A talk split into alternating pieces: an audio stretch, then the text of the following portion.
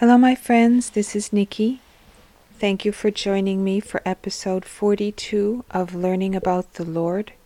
Today we're going to see how Jesus teaches Judas Iscariot. We will be reading from Maria Valtorta, Volume 1. We see Jesus and Judas once again. They are coming out of the temple. Judas would like to remain with Jesus, but the Master objects to his wish. Judas, he says, I want to be alone at night time. At night, my spirit gets its nourishment from the Father. Prayer, meditation, and solitude are more necessary for me than material food. Who wishes to live for the Spirit and lead others to live the same life must disregard the flesh, nay, I would say kill it, to devote all his attention to the Spirit. Everybody must do that, you know, Judas. You too, if you really want to belong to God, that is, to the supernatural.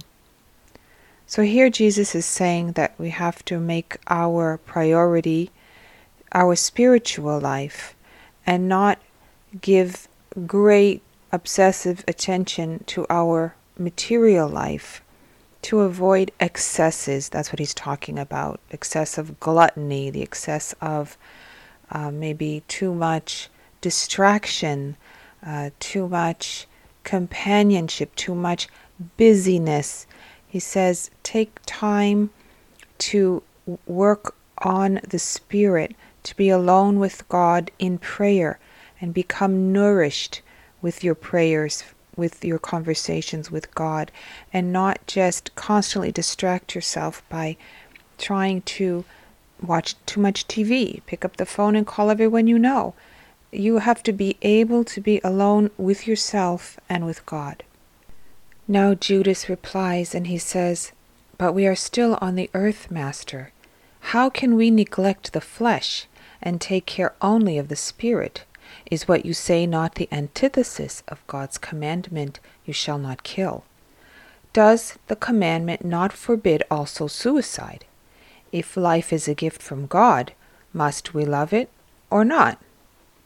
And Jesus says to him, I will not reply to you as I would reply to a simple minded man, whom it is sufficient to get to raise his soul or his mind to supernatural spheres, so that we can take him with us flying in spiritual kingdoms.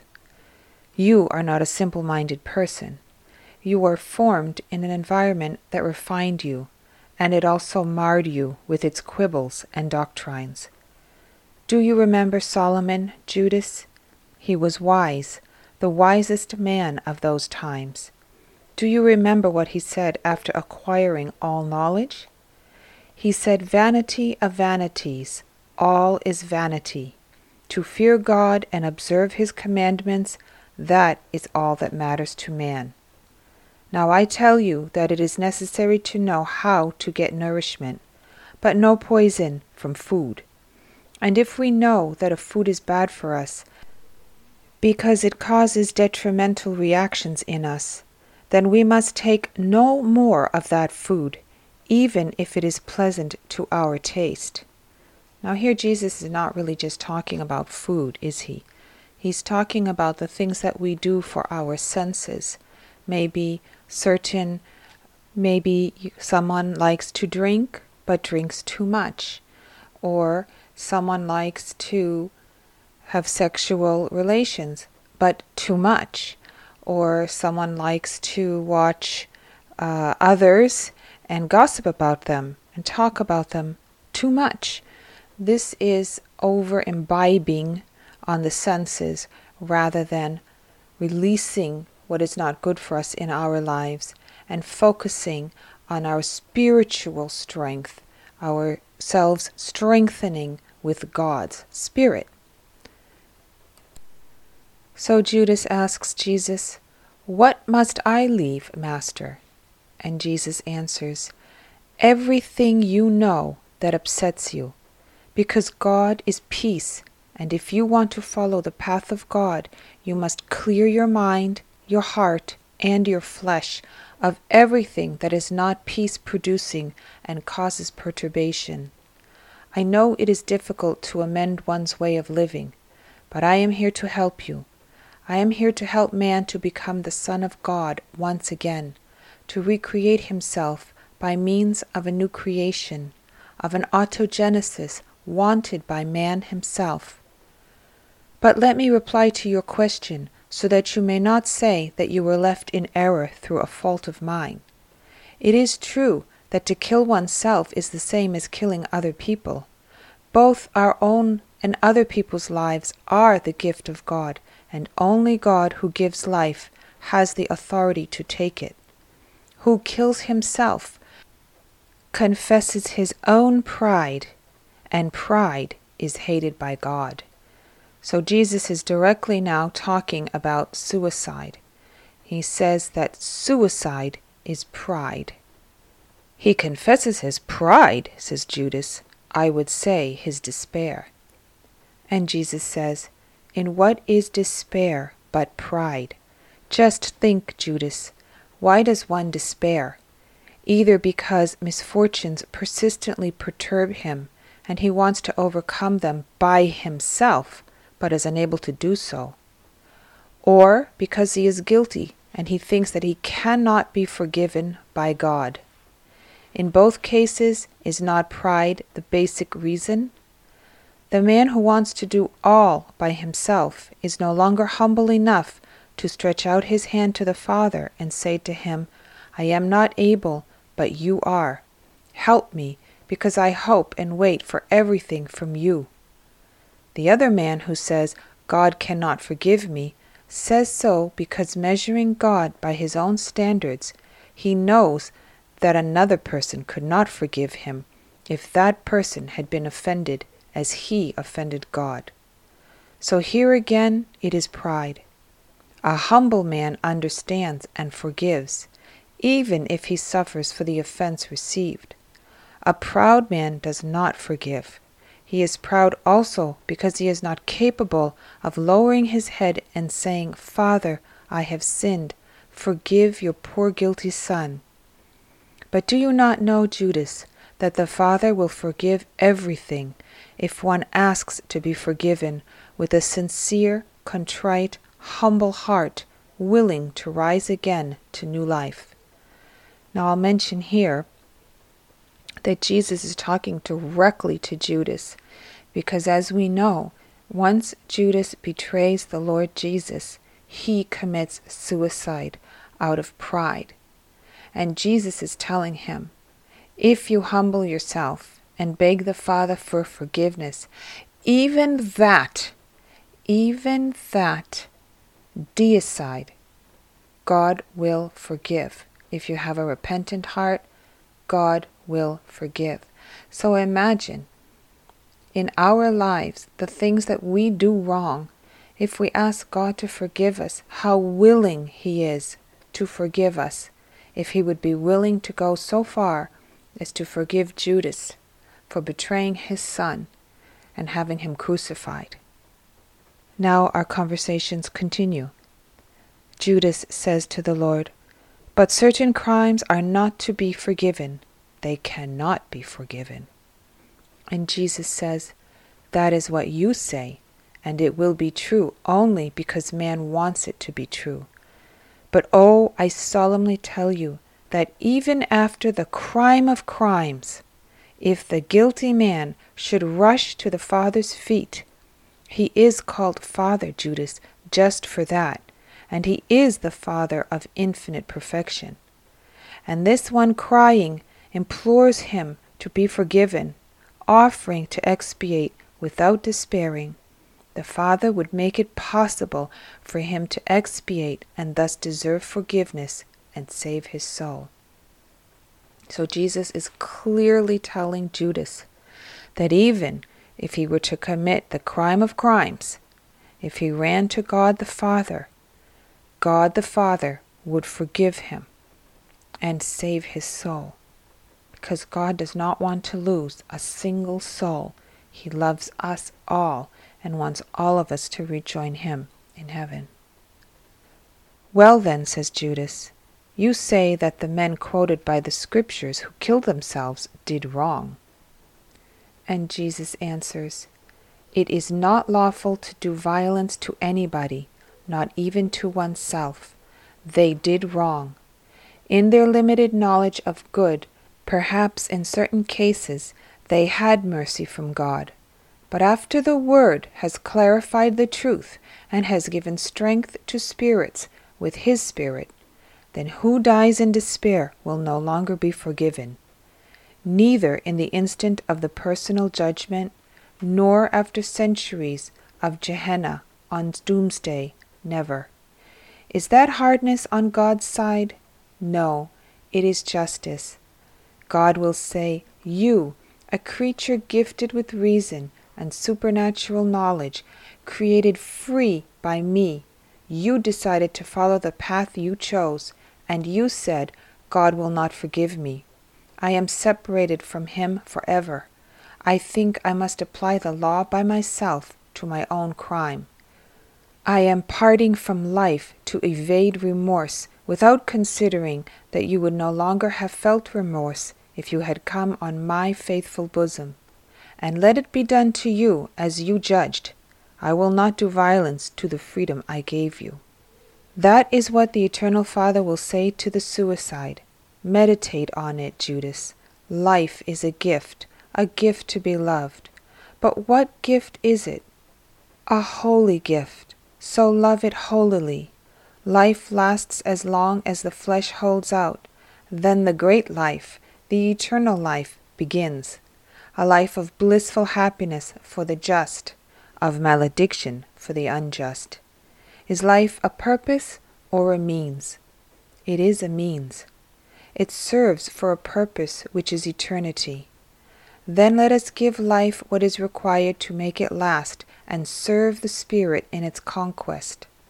Continence of the flesh in all its lusts, in all of them. Continence of the mind in all its desires, in all of them. Continence of the heart in all human passions. Infinite instead is to be the ardor for heavenly passions, love of God and the neighbor, obedience to the divine word, heroism in good and virtue. I have given you the answer, Judas. Are you convinced? Is the explanation sufficient? Be always sincere and ask when you do not yet know enough. I am here to be your master. And Judas answers, I have understood, and it is sufficient, but it is very difficult to do what I have understood. You can, because you are holy, but I am a man, young and full of life. I have come for men, Judas, says the Lord, not for the angels. They do not need a teacher. They see God. They live in his paradise. They are not unaware of the passions of men because the intelligence which is their life makes them acquainted with everything, also those who are not guardians of men. But spiritual as they are, they can have but one sin, as one of them had, and he drew to his side those who were weaker in charity, pride, the arrow that disfigured Lucifer, the most beautiful of the archangels, and turned him into the horripilent monster of the abyss. I have not come for the angels, who, after Lucifer's fall, are horrified even at the shadow of a proud thought. But I have come for men, to make angels of men. Man was the perfect creation. He had the spirit of the angel and the full beauty of the animal, complete in all its animal and moral parts. There was no creature equal to him. He was the king of the earth, as God is the king of heaven. And one day, when he would have fallen asleep for the last time on the earth, he would have become king with the Father in heaven. Satan tore the wings off the angel man, and he replaced them with the claws of a beast and with intense yearning for filth, and lured him into becoming a being which is better described as a man demon rather than simply a man. I want to eradicate the disfigurement worked by Satan, as well as the corrupted craving of the contaminated flesh. I want to give back to man his wings and make him once again king and co heir of the Father and of the celestial kingdom. I know that man, if he is willing, can do what I say, to become once again king and angel. I would not tell you things you could not do. I am not one of the rhetors who preach impossible doctrines. I have real flesh, so that through the experience of the flesh I might learn which are the temptations of man. So here Jesus is saying that man was the perfect creation by God, but Satan brought him down into the realm of beasts, and that Jesus himself took the form of flesh to experience what temptations of man might be like, although he himself has never sinned. But he wants to make it clear that he is the example if Jesus can live as a man on the earth and not sin, but remain virtuous, then so can we. And Judas says to the Lord, And what about sins?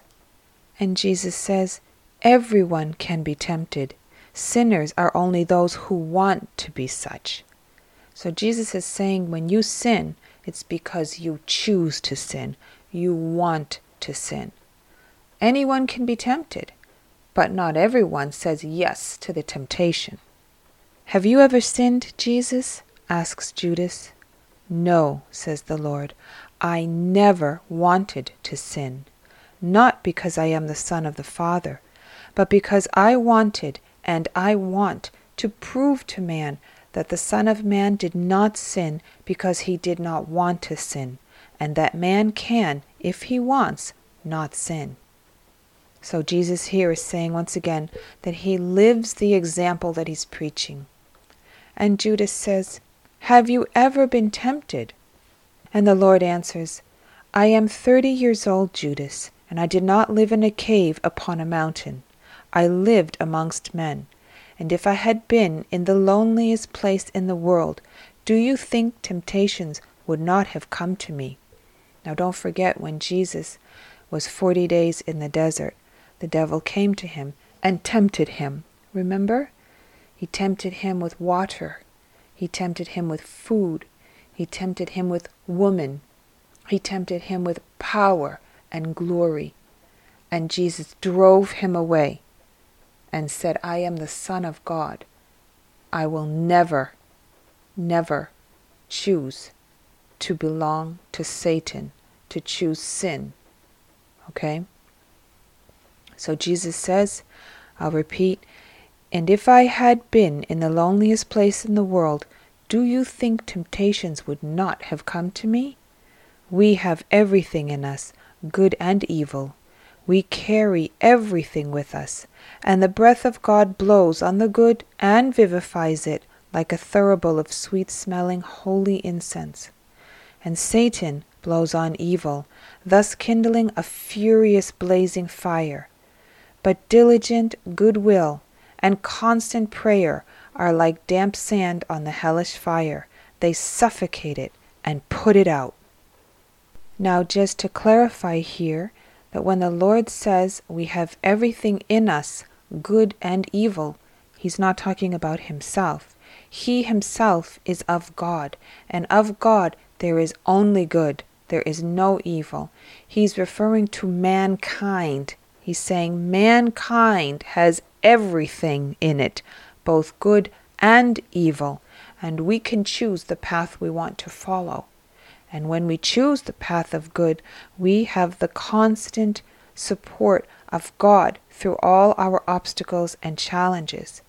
But when we choose the path of evil, we become the slaves of Satan, and we live lives of sin and lives of no hope for future glory in the kingdom of heaven, which is exactly what the devil wants. He wants your soul. He wants to take as many souls away from God and populate hell with them. So guard your soul. Choose good. Do not choose evil.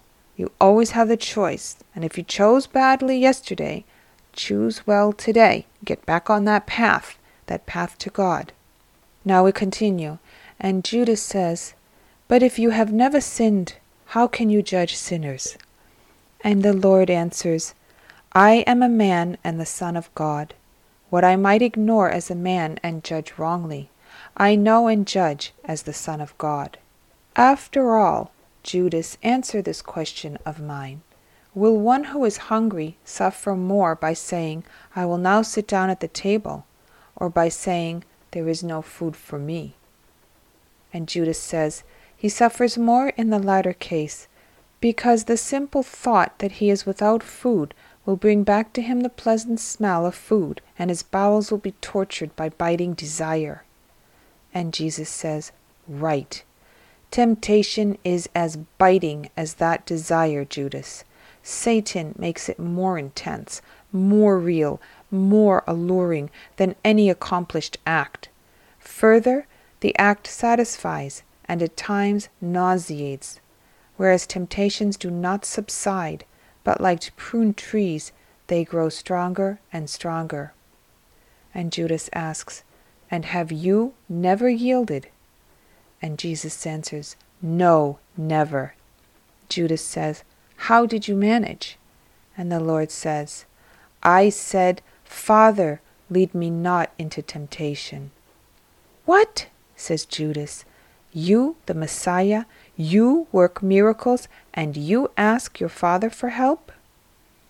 And the Lord says, Not only for help, I ask him not to lead me into temptation.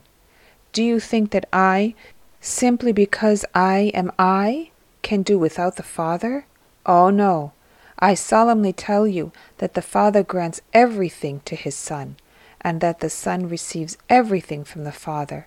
And I tell you that everything the Father will be asked for in my name will be granted.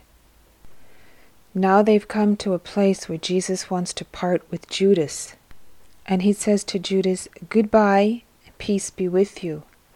But Judas stops him and he says, I would like to tell you another thing. I would like to ask you, why do you live in such a humble place? You know, people notice so many things.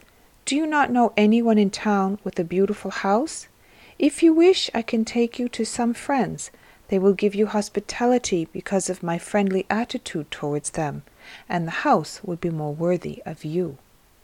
And Jesus answers, Do you think so? I do not. All classes of people are worthy or unworthy, and without lacking in charity, but to avoid offending justice, I tell you that the unworthy, the mischievously unworthy, are often to be found amongst the great ones. It is not necessary, and it is of no use being influential, to be good or to hide sins from the eyes of God. Everything will be turned over under my sign, and not who is mighty will be great, but who is humble and holy. But to be respected, says Judas, to impose oneself. And Jesus says, Is Herod respected? Is Caesar respected? No, they are endured and cursed both by lips and by heart. And believe me, Judas, on good people or simply on people of good will, it will be easier for me to impose myself with modesty rather than with majesty. And Judas says, But will you always despise the mighty ones? You will make enemies of them. I was thinking of speaking of you to many people I know and who are influential. And Jesus says, I will not despise anybody. I will meet the poor as well as the rich slaves as well as kings, pure people as well as sinners. But if I have to be grateful to those who supply me with bread and a roof that I may carry on my work, whatever the roof and the bread may be, I will always give my preference to the humble. The great ones already have so many joys. The poor have but their honest conscience, a faithful love, children, and the joy of being listened to by those who are above them. I will always be bent over the poor, the afflicted, and the sinners. I thank you for your good intention, but leave me to this place of peace and prayer. Go, and may God inspire you with what is good. So we see here the great difference in the personality of Judas. uh, from Jesus and also from his other apostles. His other apostles do not quibble, they do not try to teach Jesus, they do not try to influence people for Jesus. They are not concerned with uh, look, status, uh, where the Lord is sleeping and resting. They are humble, they serve, they obey, their minds are clear, they're thinking only of learning about the Lord and learning about God and His, His wisdom, His desires for us. And they don't try to lead Him. But Judas has his own agenda. He wants to lead Jesus. He wants to influence people for Jesus. He's always concerned about how he looks and where he stays and how he speaks and whether or not he offends the scribes, the Pharisees, the Levites, the priests in the temple. He is argumentative, and when Jesus is speaking and giving a lesson, he argues and quibbles and says, Oh, but I know better. Oh, are you sure you mean that? Oh, what are you talking about? So he has a long way to go to be able to understand the Lord. And part of it is because he grew up in the temple, surrounded by the authorities and the way they see religion, the way they see the uh, coming Messiah. And he didn't grow up humble and open in his mind to who the Messiah really is. No matter how many times the Lord tries to explain to him that he didn't come as a conquering hero, he came as the Savior of souls. Judas doesn't understand. And we also see that we choose sin or we choose virtue. It is our choice. And if we choose sin and we become despairing of our lives, we must not let pride interfere. We must become humble and ask God to help us help us, forgive us, teach us, bring us out of our feelings of despair. All right? And that God says, Jesus says, do not commit suicide. It is the one thing that the Holy Spirit will not forgive. Because in that case, we are acting like God. We are deciding that God is not capable of forgiving.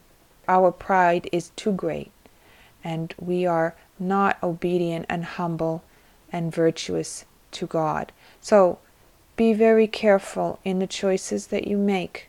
Be very careful on the path you choose to follow. Keep clear of everything that can offend you, anything that can upset you, take you further away from God.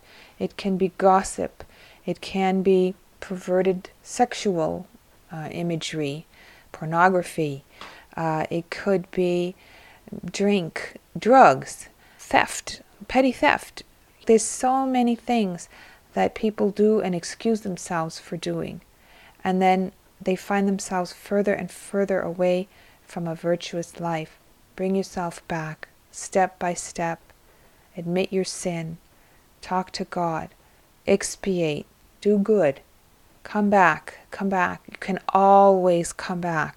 Reach out. Spend time in prayer. Spend time with God. Let Him fill you.